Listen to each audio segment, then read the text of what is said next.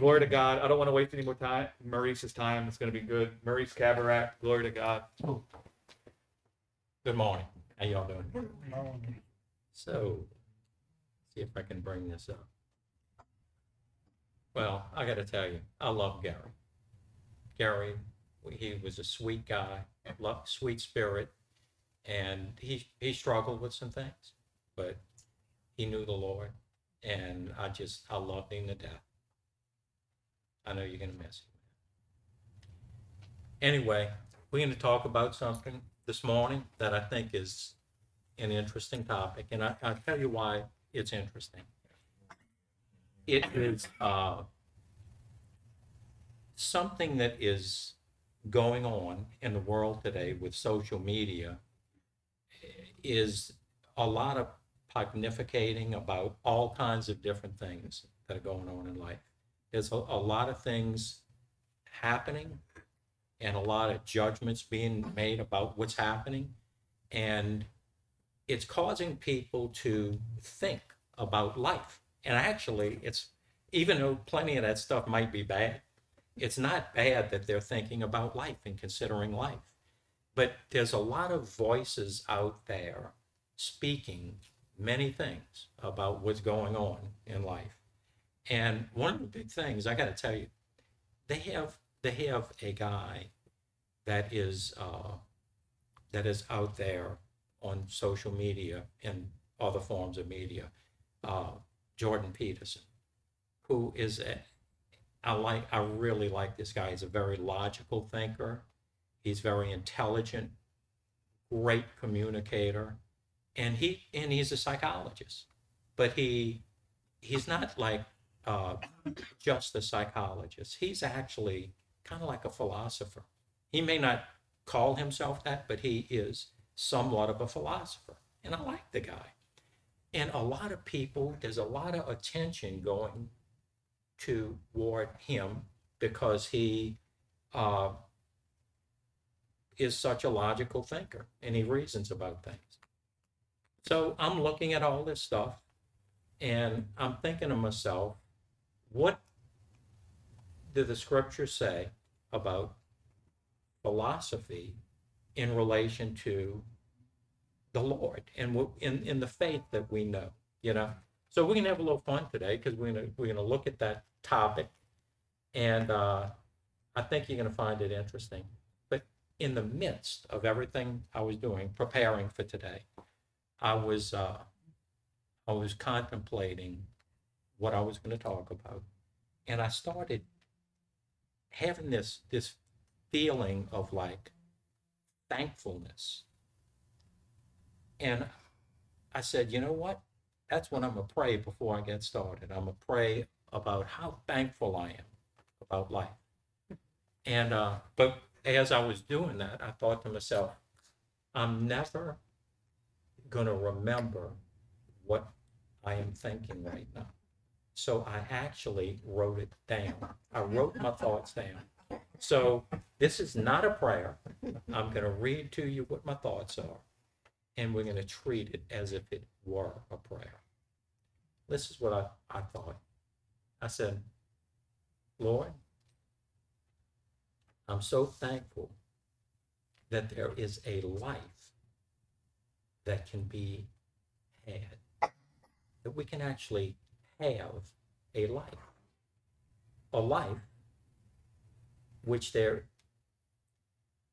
that which in that life there is a well of wisdom and understanding and truth and glory and honor and love a place or a life in which humility and unity can actually exist a life that we can walk through and not be constantly making judgments about other people, that we can be satisfied with ourselves and just enjoy that glorious life that He has given us.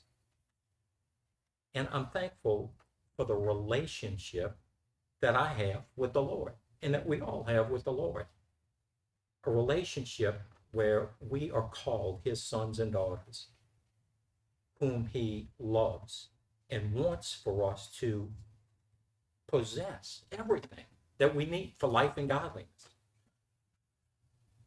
I'm thankful for that perfect life and the reality that that life is not sourced in me or in some philosophy that I have in my mind. That th- this is actually a real life that can be experienced. Yeah, I got to tell you, there's no better life than the life that comes to us from God. Now, that's how I feel about the Lord. what He's done for me, and I'm thankful for it. So let's talk about for a moment about philosophy. What what is philosophy? By the way, y'all are welcome to join in and, and speak up anytime you might want to speak up. Okay, we got a mic mic there. Uh, what what is philosophy? Does anybody have any thoughts about that? I can tell you, according to the Oxford Language Dictionary, philosophy is the study of the fundamental nature of knowledge, reality, existence, especially when considered as an academic discipline.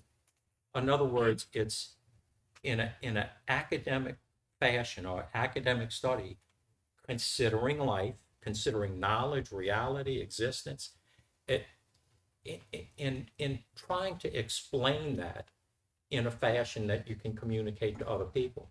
Matter of fact, when the word philosopher, that that toward the end of that word, fur, is an agent or, or a bearer of. So a philosopher is a bearer of that knowledge, of that understanding.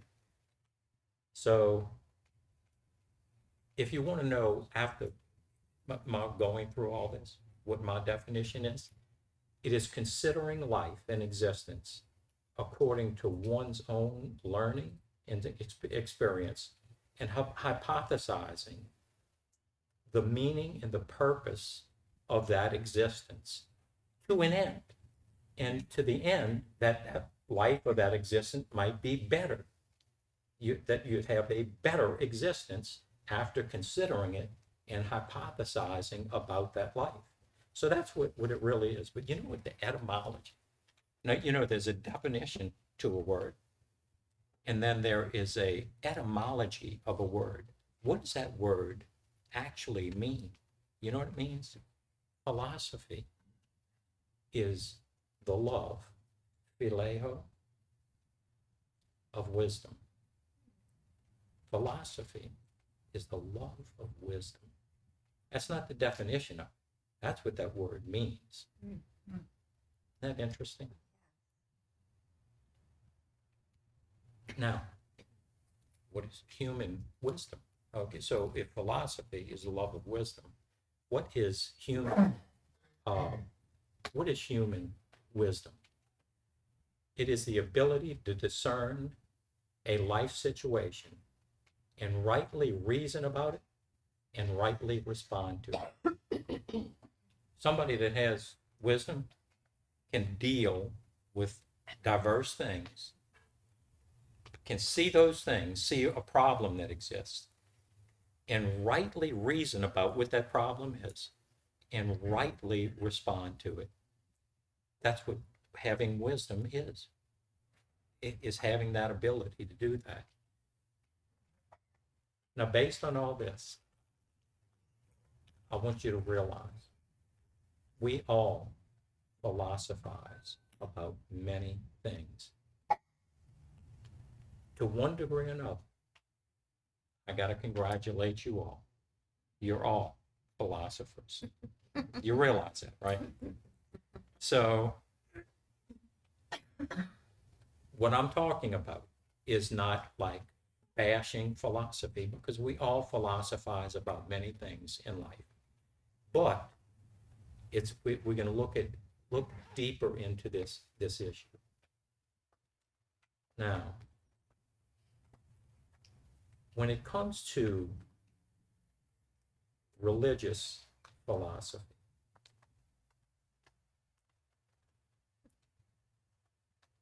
the Lord, Jesus Christ, the, the one we believe in, is not an idea. He's not a concept. He's not. Uh, he's not something external to us. That that's God over there, and we worship Him because somebody told us that's God. And if you do things for this God, you will have a good life. If you don't do things for that God over there, you're not going to have a good life. If you do things for Him, maybe you go to heaven. If you don't do those things, maybe you won't go to heaven. That's not who the Lord is.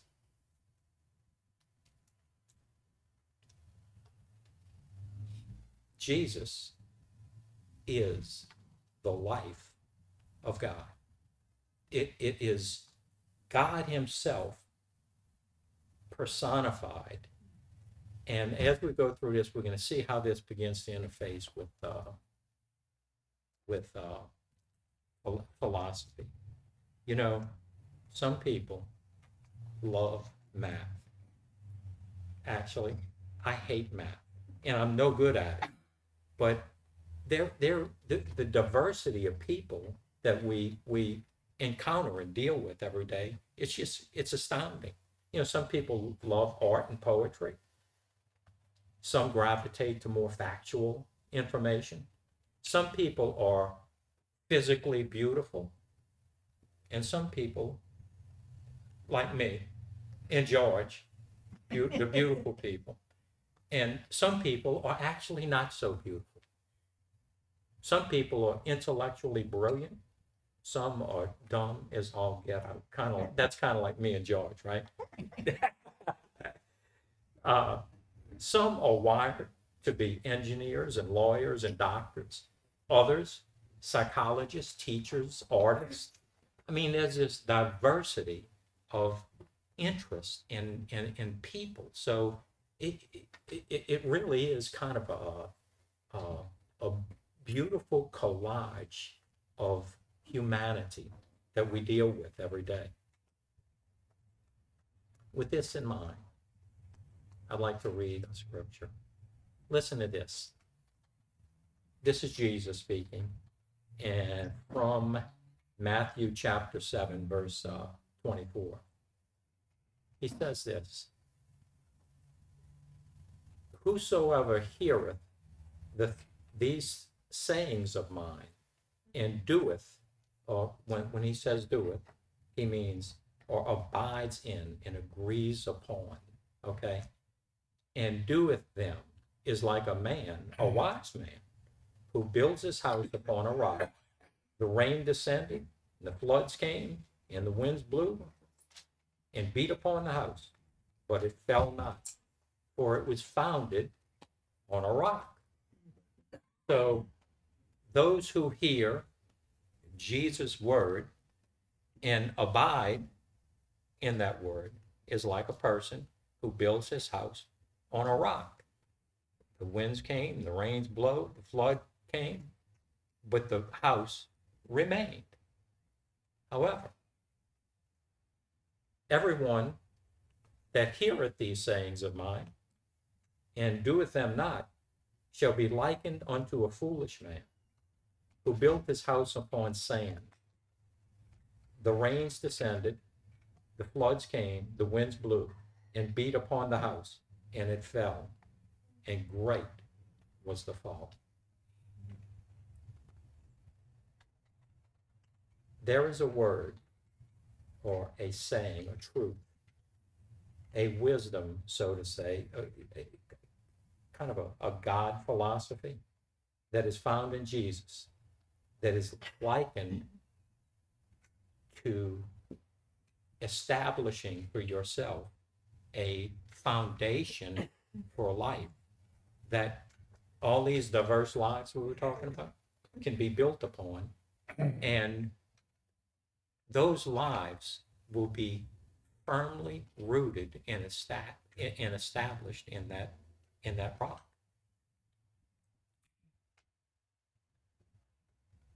Y'all have any thoughts about that?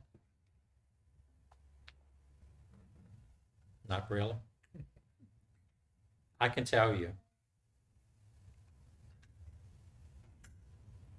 There are two basic uh, approaches to life that exist. One of them is rooted in the tree of the knowledge of good and evil. It is a belief system, so to say, where we believe that we think we know right from wrong.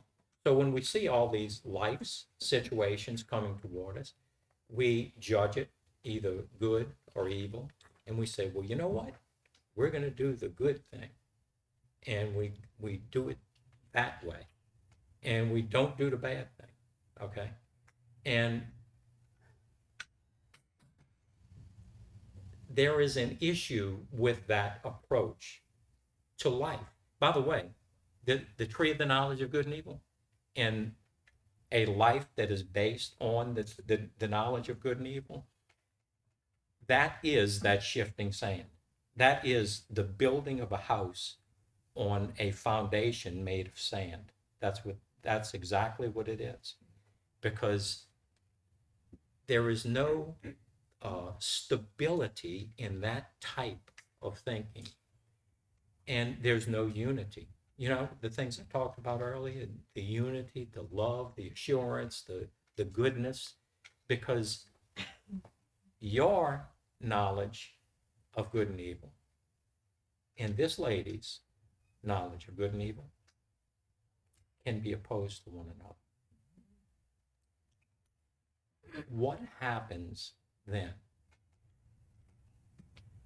Factions, disunity, fights, wars, everything you can imagine.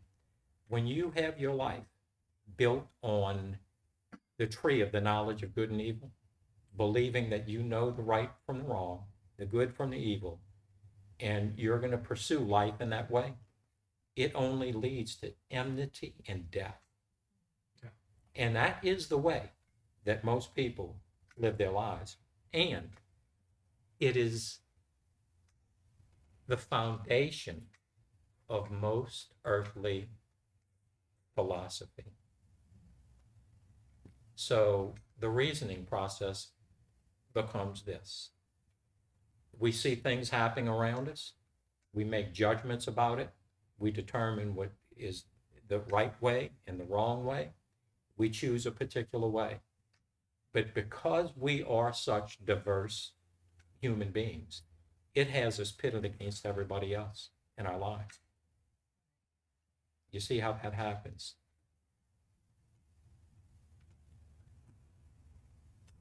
But there is another wisdom.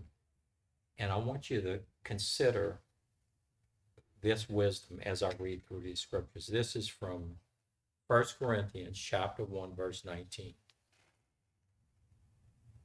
Paul writes this. He says, "For the preaching of the cross is to them that perish foolish, but to to we who are saved it is the power of God."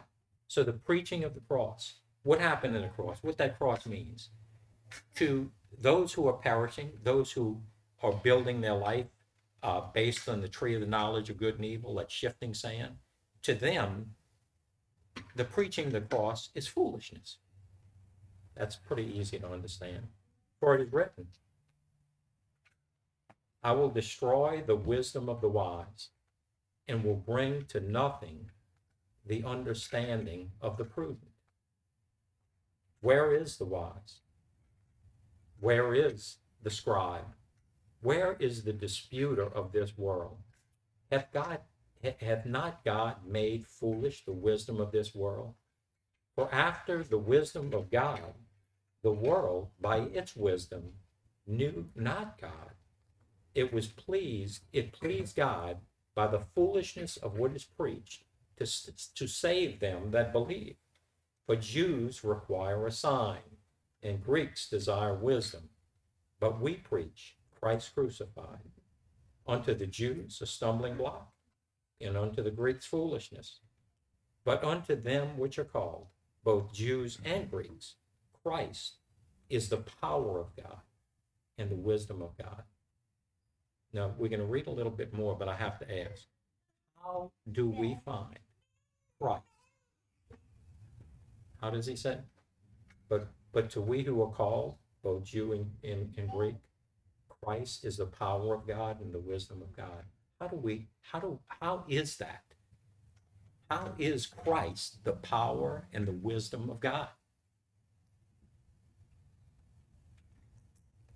Because there is a life that is found in him that we can establish our lives on. A, a resurrected life that is found in him that we can actually build our life on. Because the foolishness of God is wiser than men, and the weakness of God is stronger than men. For you see your calling, brethren. Um, not many of you were wise after the flesh, kind of like me and George early on, you know, we, we the dumb ones, you know. Not many of you were wise, not many of you were, were noble who were called. But God chose the foolish things of this world to confound the wise. God chose the weak things of the world to confound the things that are mighty. The base things of the world, the things that are despised, have God chosen. Yea, and these things which are not, to bring to naught things at all. He took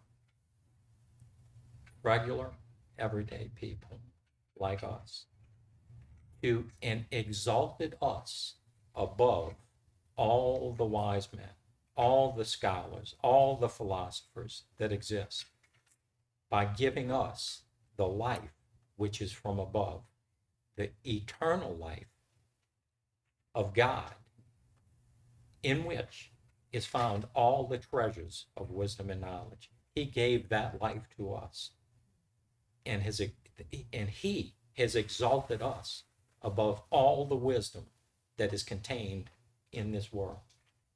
Because in that life is everything you need for life and godliness. Now,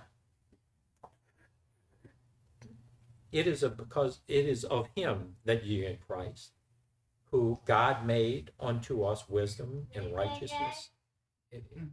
Our he made unto us wisdom and righteousness, sanctification, and redemption. That is, as it is written, uh, that is, it is as it is written, he that glorieth, let him glory in the Lord. Now listen to that. Listen to what he says there. He says, but of it, it is of him that you are in Christ Jesus, who who was made unto us wisdom and righteousness, sanctification, and redemption. So who are we? We are have been provided wisdom. We have been provided righteousness. We have been provided sanctification and we have been redeemed. So, what else might we need? If you have those things, what do you what else do you think you could possibly need? Nothing. Nothing. Thank you. Nothing. The question though is, Yes. and I'm not asking you to answer. Yeah. I think the thing people grapple with Sure. is not just what you said, is it true? But how does that look in my life? I think people struggle to understand how that meets their needs. Yes. Mm. Well, guess what? We are headed in that direction, believe it or not. Believe it or not. So, you want to see the, the next line in my notes? So, this is the big question. How does all this, this wisdom from God, interface with real everyday life? Now, good We're in the question. same spirit. I think so. Good question. Now listen to this. I've got to tell you, and I may, may be disappointing to you, but I, I'm going to share this with you. God is not going to give you a philosophy related to politics. He is not going to do that. The Lord don't care about politics. I know everybody thinks, you know, Donald Trump is like a- saint and, you know, he's going to save the world. Or maybe Joe Biden, maybe some people think that. But listen, they are not the saints. They are not going to save the world. And who you vote for, the Lord, does not care. He, he does not care who you're going to vote for. He is not going to tell you exactly how to deal with a relationship. Now you now listen, I'm going to say. So you think, well, wait a minute, now, isn't God, isn't relationships important to God? And they are. But I'm going to tell you what God is not going to do. He is not going to tell you what to do in regard to any particular relationship or a thousand relationships, all the relationships with the people around you. He's not going to tell you what to do. I, I hate to tell you that, but that's not how God works. He's not going to tell you how to be an engineer or an artist. He's just not going to do these things. It is simply not what God is all about. But listen and listen carefully because this is this is critical. The love of God that is in him will indelibly affect every aspect of your life. How you view life, how you view the relationships in your life, how you prosecute your business, everything in life is indelibly affected by the love of God that is found in Jesus Christ.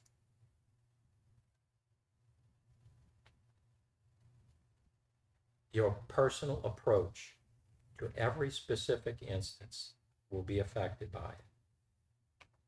God, the love of God, will be intricately woven into all your reasonings, your personal activities, and your personal life's philosophies about everything.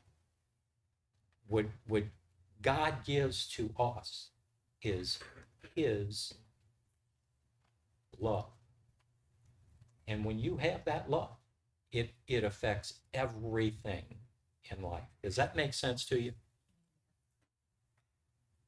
Well, yeah, I got to tell you, you know, when you think about it, uh, life is very complicated. For somebody to think that, you know, oh, you know, if you look at your life and you look at your experiences and you look at your relationships, you're going to see this is a very complicated thing. And, you know, I, I've heard people talk and say, well, you know, the Lord is going to show you what to do. The Lord's going to tell you what to do. And I got to tell you something. I, as I walk through my life in, in this, this intricate life, this diverse life, the Lord hadn't really told me how to deal with every situation. He has. But I can tell you this the love that He put in my heart has affected every relationship, every response, every word that comes out of my mouth is affected by Him. And that is true of all of us to, to, one, to one degree or another. But Paul said, Where is the philosopher? He- it, it seemed like he was opposed to philosophy. And I'm sharing with you that the, how did we say it earlier? How does this deal with everyday life? I'm saying it, it has more power to affect your life and the activities of your life than than God sent.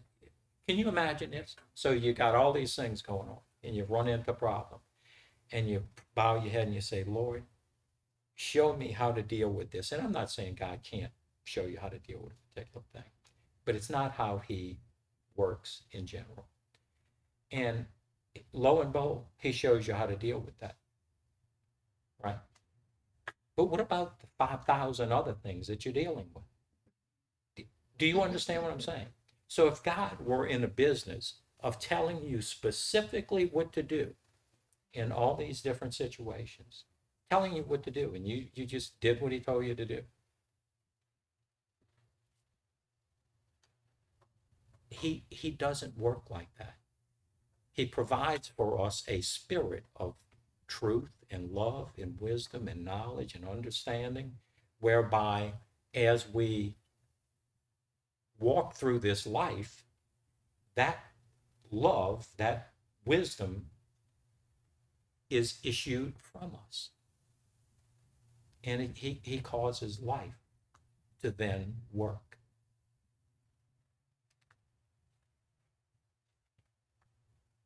Now, listen to this scripture.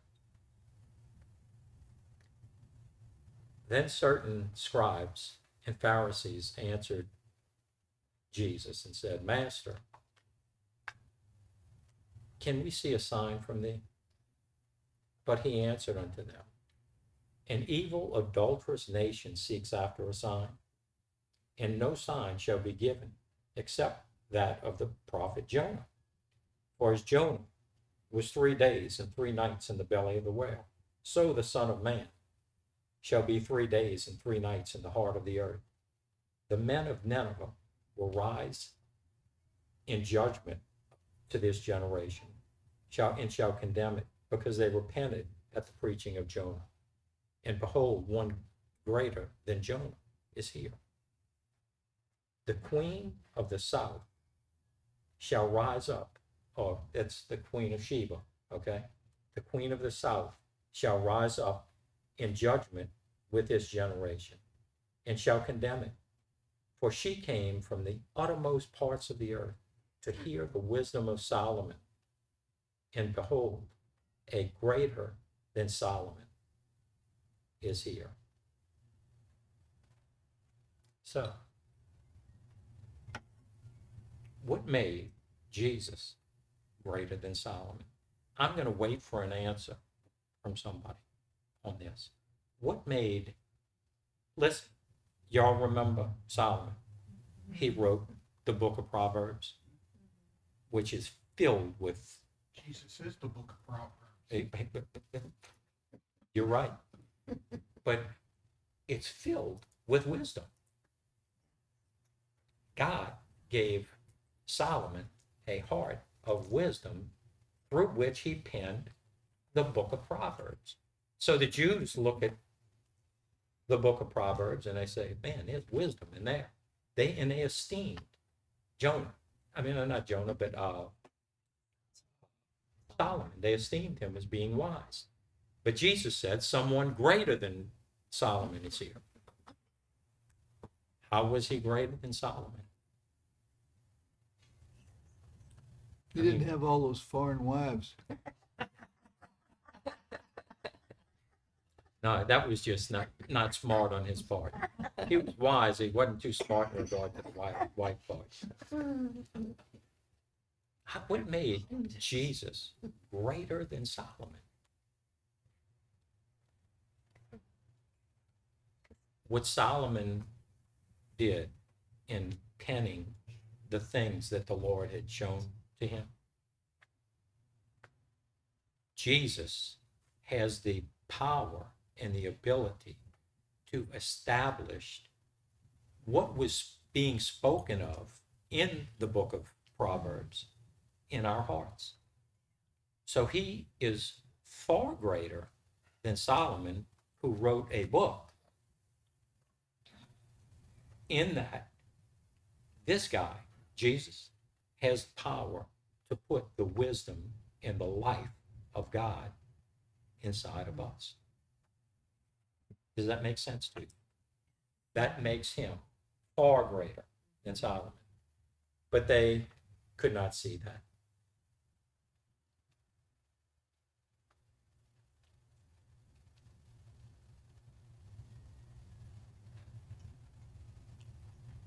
You know, I'm going to tell you all a little story about my own father.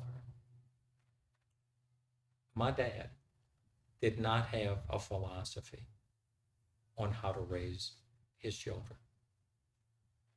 like, he, and, and he didn't have a philosophy that he taught me about how to live my life. He didn't do it. You know what he did? He got up every morning and he went to work. And I watched him get up every morning and go to work and provide for his family. And in that whole process, being with us and being in our home and everything, I observed my father's life. I just watched what he did. And as time went on, you know, in this, this the history of his life, he uh,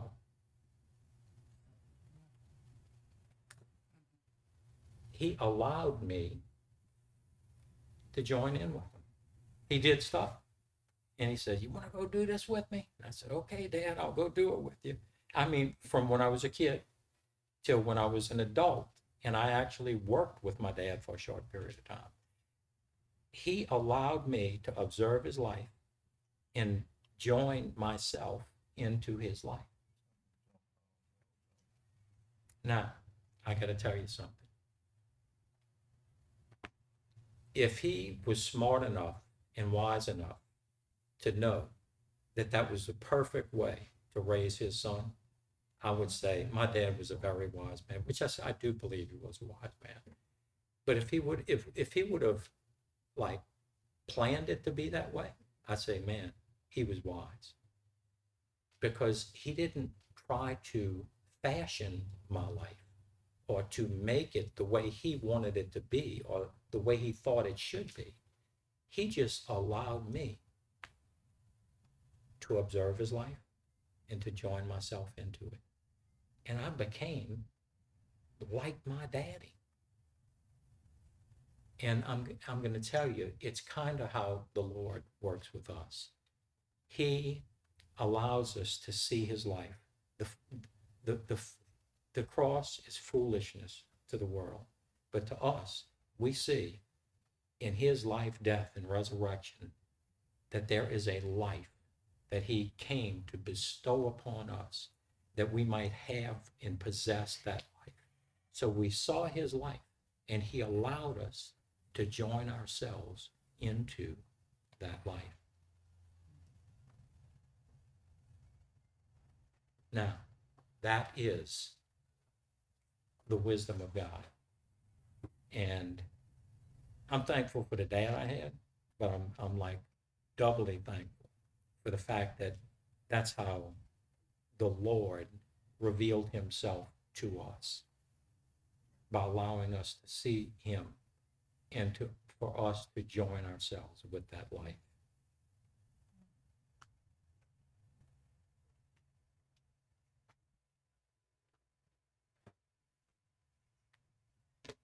Now, this is going to be the next interesting thing I'm going to introduce. That is the end of my notes. So, with that in mind, what y'all want to talk about? Like me. It, it does sound like you. Matter of fact, you can participate with us. But what, what are y'all, what are y'all's thoughts about what I, what I just discussed?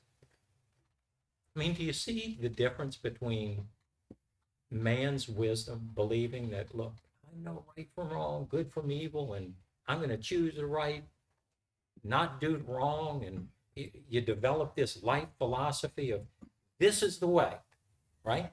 In your mind, you think this is the way. But I'm going to tell you something. Your way, first of all, is not going to give you eternal life. Your way is not going to raise you up from the dead. And there's someone over here who has another philosophy. There are as many philosophies in life as there are people. Don't think that like all the Baptists believe the same way, because they don't. Or all the Pentecostals, all the Church of Christ, they don't. is an individual. Everybody has their own personal philosophy about life.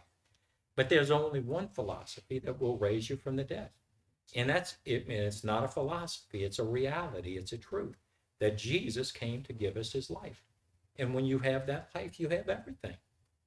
You have eternal life. The eternal one lives inside of you. And that life, that love, is what begins to energize your life. Now, the uh, the first um, line of Webster's definition of philosophy. Did you read Webster's definition of philosophy when I was out of the room? no, I didn't. The first line of it. This is this is interesting. Literally, the love of wisdom.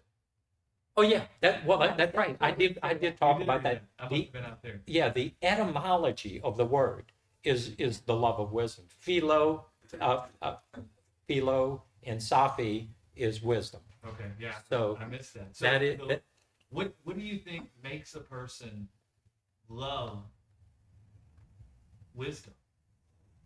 Like, what do you think makes a person even want to philosophize? Why do they even? Why are people even desirous of wisdom? well, I can tell you that we innately are, are looking for. Um, we're looking for. I, I would say two things. We're we're looking for uh, a better life in this existence. We're we're looking for a life that we can feel comfortable with and, and, and happy in, okay? But but there's an, another side of all of this that is a, a little on the subconscious part. We're all looking for life in general. In other words, everybody knows that eventually we're gonna this life is short and we're gonna die one day. And the reality of our mortality affects our disposition as we walk through this life, even if it is kind of like on a subconscious level. That that desire to have a life uh, exists. As matter of fact, when you look at, uh, you know, like the fact that we want to go to Mars, and we, uh, you know, exploration and finding out uh, things about the universe, how it was created, when it was created. All of this is is like reaching out, looking out, somehow or another to derive and attain an understanding of life that can potentially prolong our life. All of the medical research, uh, you know, exercise programs, diets, everything that we do is designed around prolonging and bettering our life physically that we know one day is going to end. So there's this subconscious thing that's going on in, in society where we know we're mortal, we know that we're temporal, and we are looking for actually looking for eternal life, but we don't know. We don't understand. So that is why we begin to pognificate and and and pursue an understanding about about life. So would you say that's why people love wisdom? Because even for there to be a word, philosophy, Yeah, and to come from somebody loving the love of wisdom, Yeah. do you, would you say the reason why people even love wisdom is because they're seeking life? there there there's first of all, I would say that there's no question that is why they are pursuant of wisdom. And what you is it the lord said the thing that you give yourself over to that is what you uh that's what you love or that's what you attach yourself to. Somehow or another he sa- said that. I'm not sure exactly what words it was either him paul or whatever it is.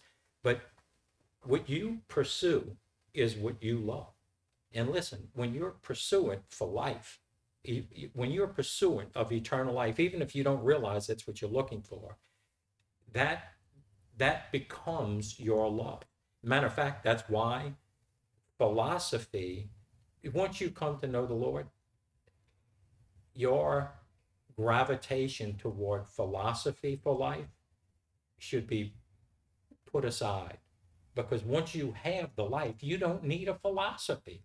Listen, if you walking around, which with, by the way, let me go back to, let me go back to my, what, what I started out with here.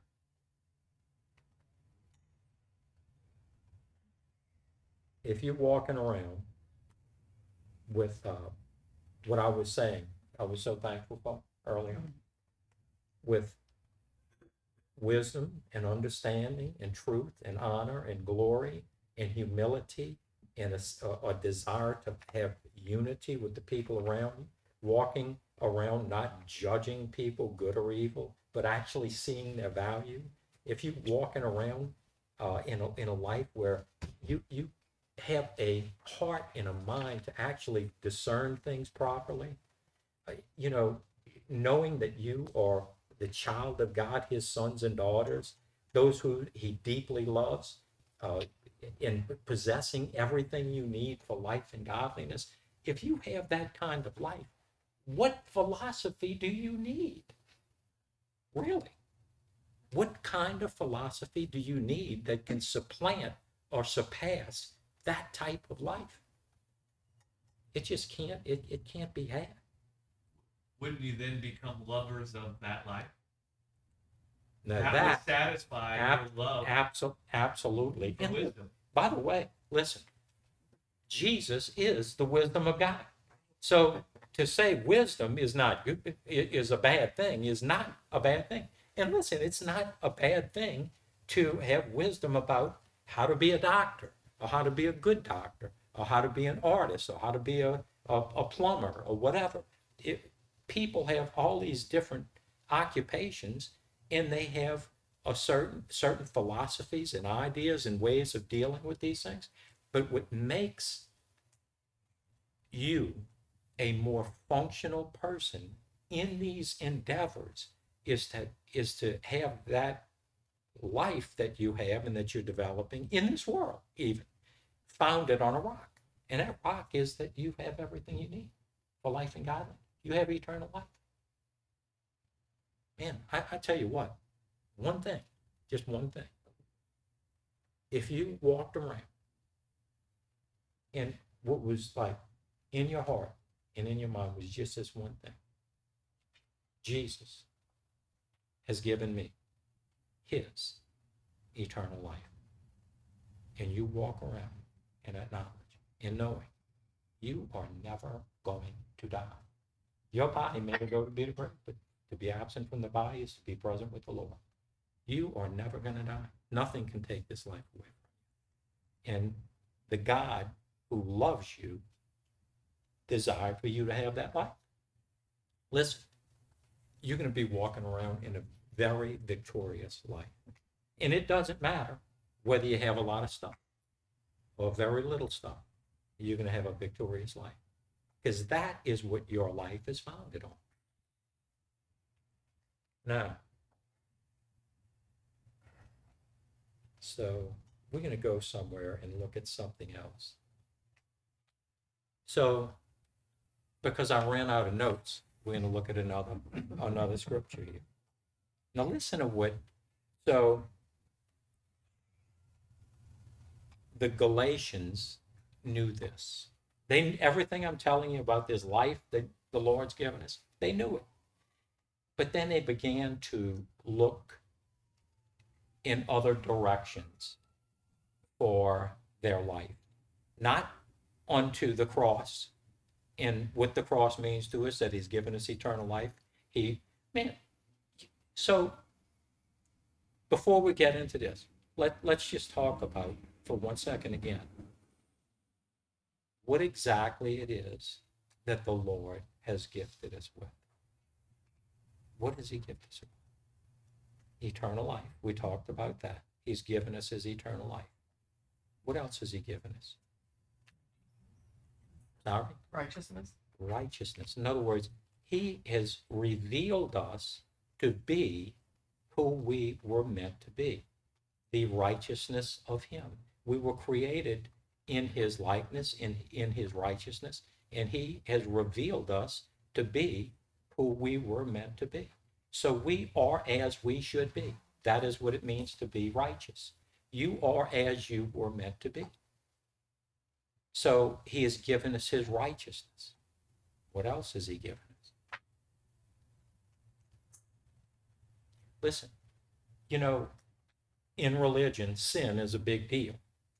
In, in just about every Christian religion, Muslim religion, you- what a Jewish religion, sin is a big deal.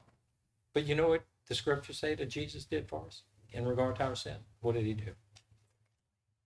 He has purged us from all sin. Right? So we've been shown to be as we should be. We've been given eternal life. He has purged us from all sin. And he, not only do we just have eternal life, but we actually have a life in which there is no sin. So when you become one with the Lord, which when you read John chapter 17, that's exactly why it came into the world, that we may be one with him, even as he is with the Father. So when his spirit and your spirit are co-joined, the li- his life is actually now your life. And what he says is when he returns, Christ, who is your life, when he returns, you will appear with him in glory. When Christ, who is your life, appears, you will appear with him in glory. And why is that? Because his glorious life is your life, and not later, right now. Listen, we got everything. But the Galatians, they started doubting that. So listen to what we're gonna go. Let's let's just step back.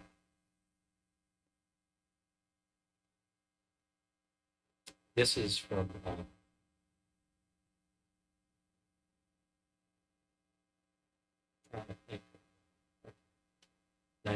So Peter kind of got distracted from the truth, might I say. And this is what began to happen.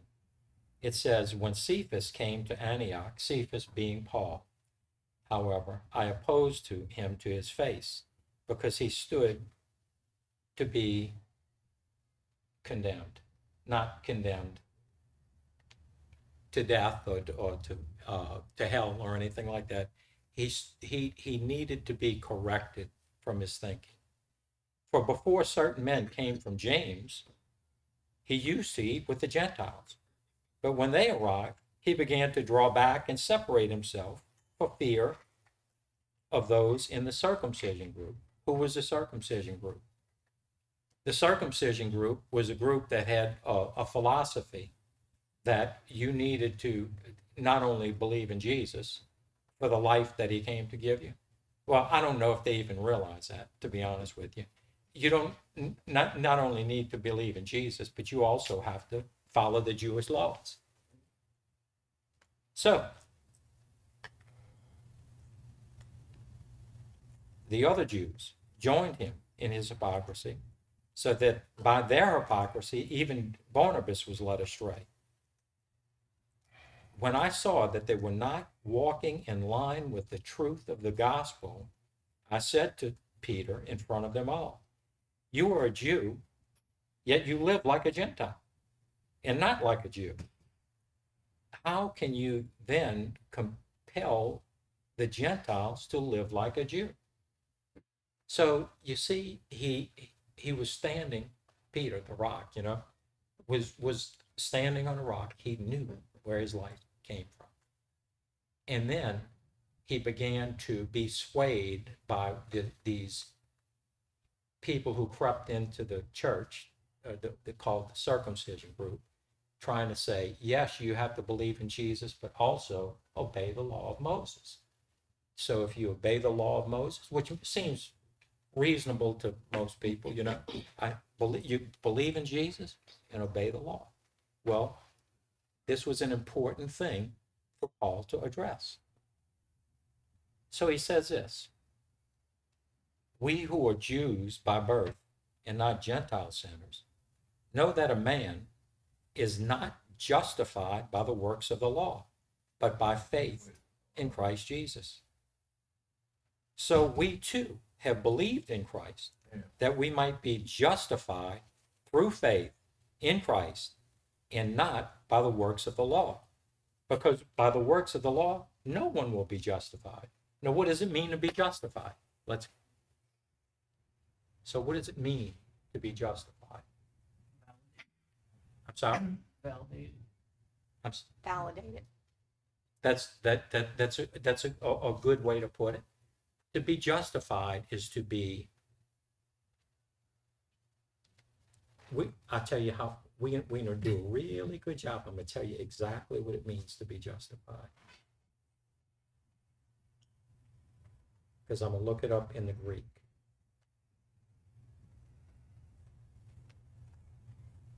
All right.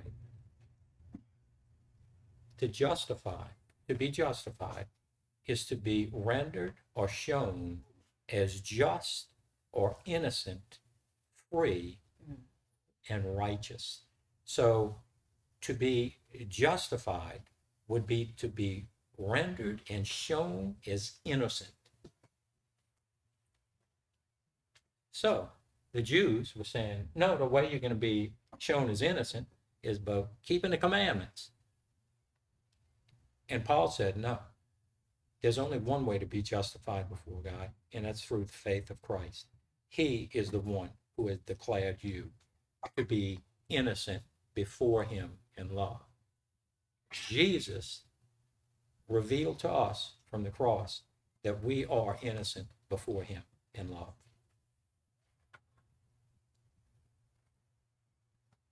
Knowing that a man is not justified by the works of the law, but by the faith of Christ, even we have believed in Jesus that we might be justified by the faith of Christ and not by the works of the law. For by the works of the law shall no flesh be justified. But if we, while we seek to be justified by Christ, find ourselves sinners, is Christ therefore the minister of sin? God forbid. So, what is Paul saying here? He's saying, if I believe that I am justified before God, and somehow or another, what emanates from this person is sinful in nature, that would mean that Christ is the minister of sin. Because I believe that I am purged from my sin and right before God in love through, through faith in Jesus Christ. So if what emanates from this person who believes that is sin, then Christ would be the minister of sin. You know Paul says that? God forbid. That's not, listen,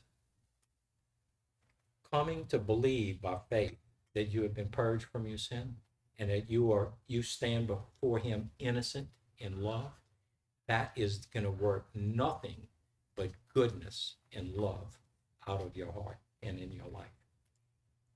So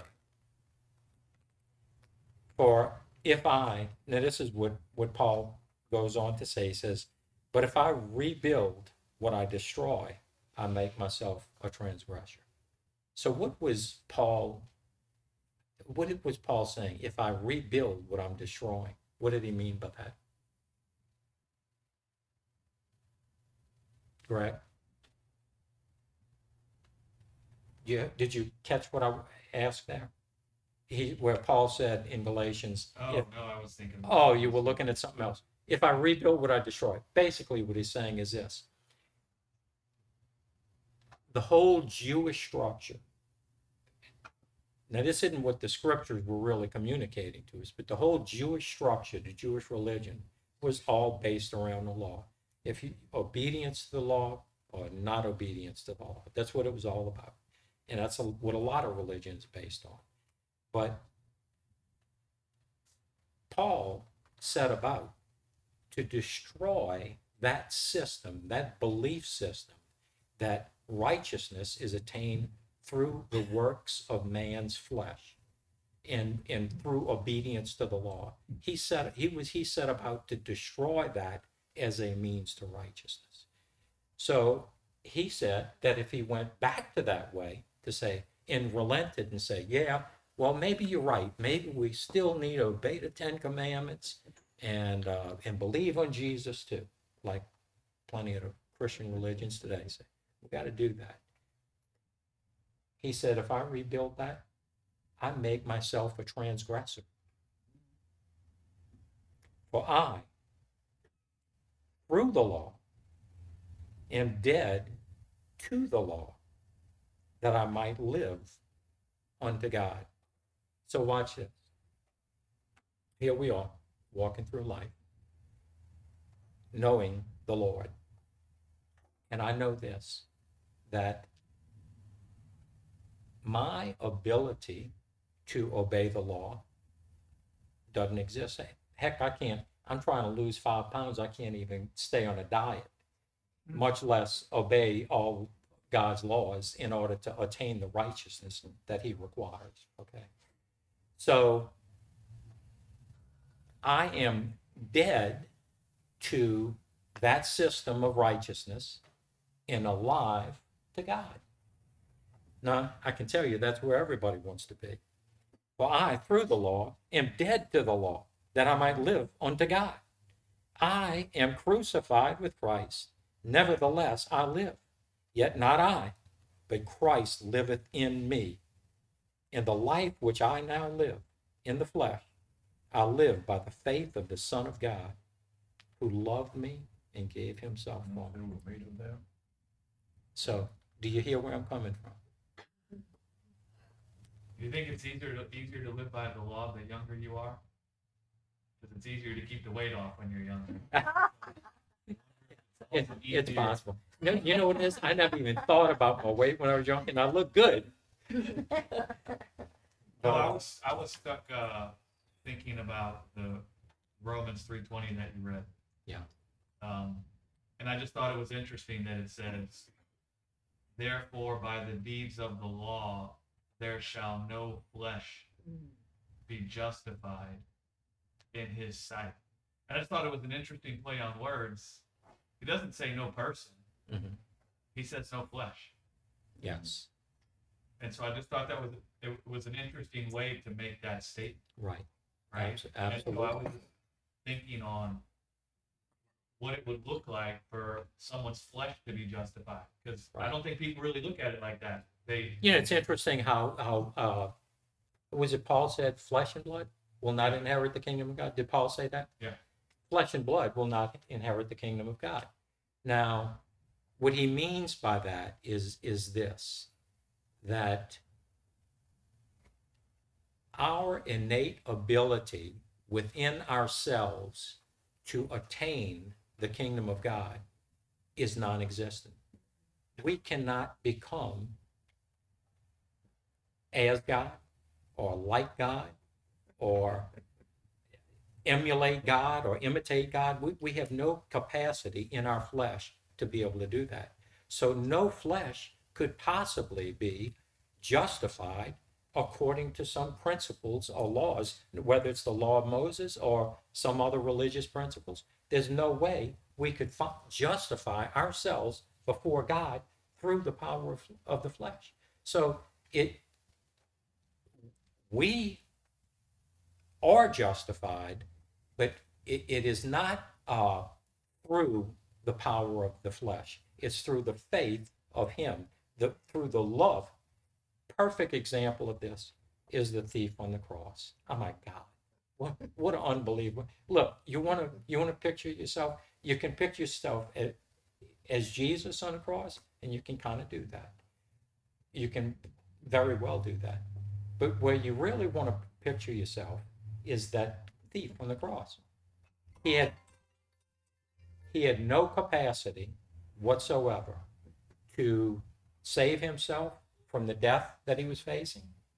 He had no capacity to do anything righteous. You know, people say, well, you know, he repented when he was on the cross because he said, we deserved the things we get, but that man didn't do anything. But that's not really what he was doing. That guy was just recognizing his uh, lack of capacity to do anything in, in, in the reality that his, li- his life was getting what it a man reaps what he sows. He was reaping what he sowed. That's all he was communicating. But he looks over at jesus and sees the love of jesus pouring out to his tormentors. And he says he looks at that by the way at, at some point in that scenario it said both of the thieves were hurling abuses at him but as that scenario mm-hmm. developed this other guy changed his mind. You know, one minute he's cursing them and saying, Come down from the cross, you know, like the other ones. And then somewhere down the line, he changes his mind. He sees his love pouring out of, toward his tormentors and the forgiveness going out toward his tormentors. And he says, Lord, remember me when you come to your kingdom. And Jesus looks at him and says, This day you will be with me in paradise. What did he do? Did he obey the Ten Commandments? What? How could he not go to heaven if he, if he didn't obey the Ten Commandments? Did he do the Lord's Supper? Did he uh, get baptized? He didn't get baptized. Well, how in the world can that guy go to heaven? He saw something in Jesus that he wanted. That's what the crucifixion did to him, that the world did to him, put him on the cross. And he saw the peace that was in him, Yeah, and that's what he wanted. that's right. That's well said. I think he was younger than the age of accountability. That's why. Maybe not. it. Oh my lord! Obviously, I know. No, no, but the, the, the thought that I, the reason why I was focusing on that verse is because that's an interesting use of words that certainly we can say many things about that would all be true. But it's a very interesting use of words. He didn't say, by the deeds of the law shall no person be justified. He said, by the deeds of the law shall no flesh be justified. Yes. So the immediate question I think of, because we tend to, to, to get personal, but what will validate my person? Right. And it, it can even end up with this narcissistic kind of view where you're always seeking validation for your person. Yeah. Right? But he says flesh. So what would it look like for my flesh to be justified? What does that look like? What did it look like for Jesus's flesh to be justified?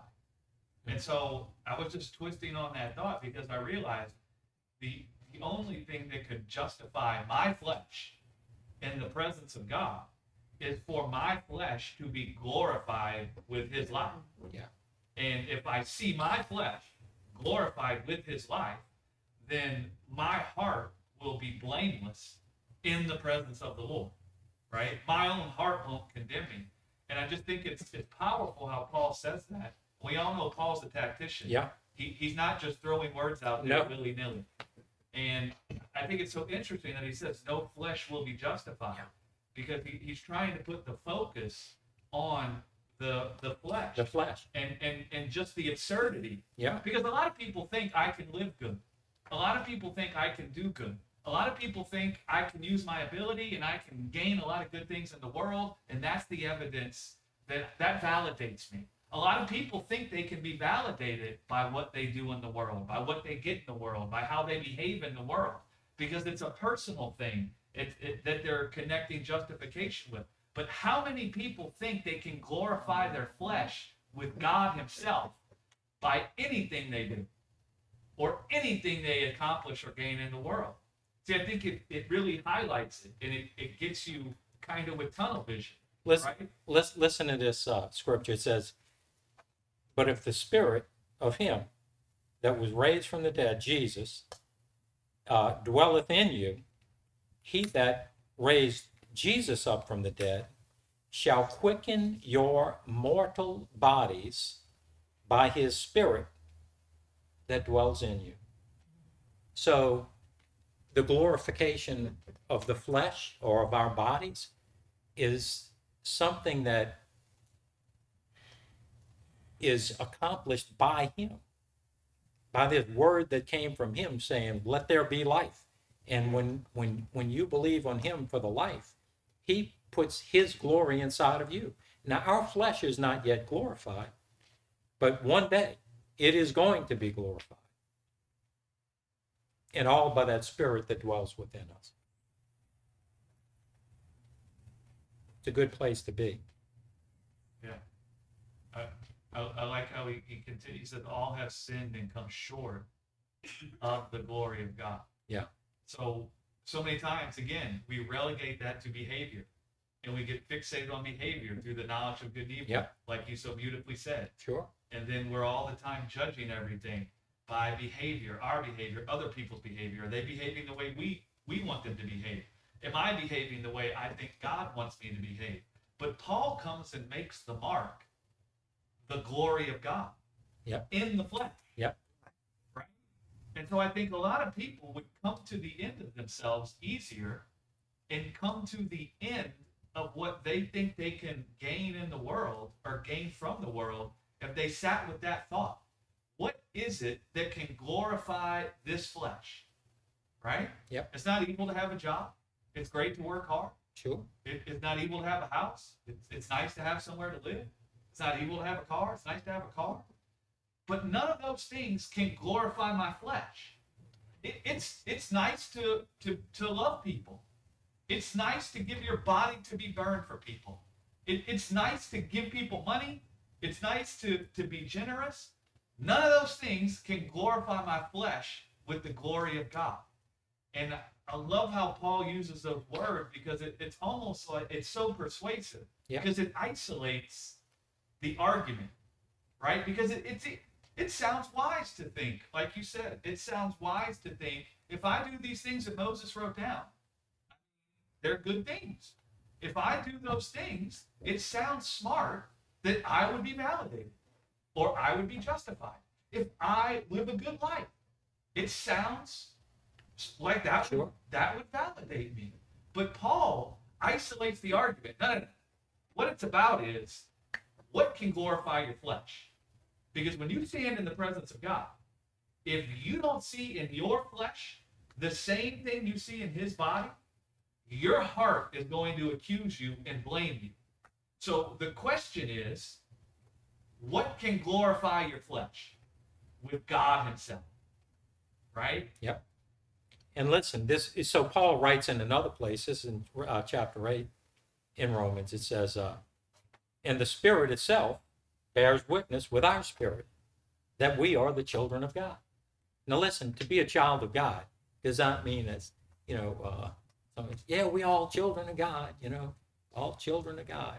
No, the Spirit itself that dwells within us testifies to our spirit that we are the children of God.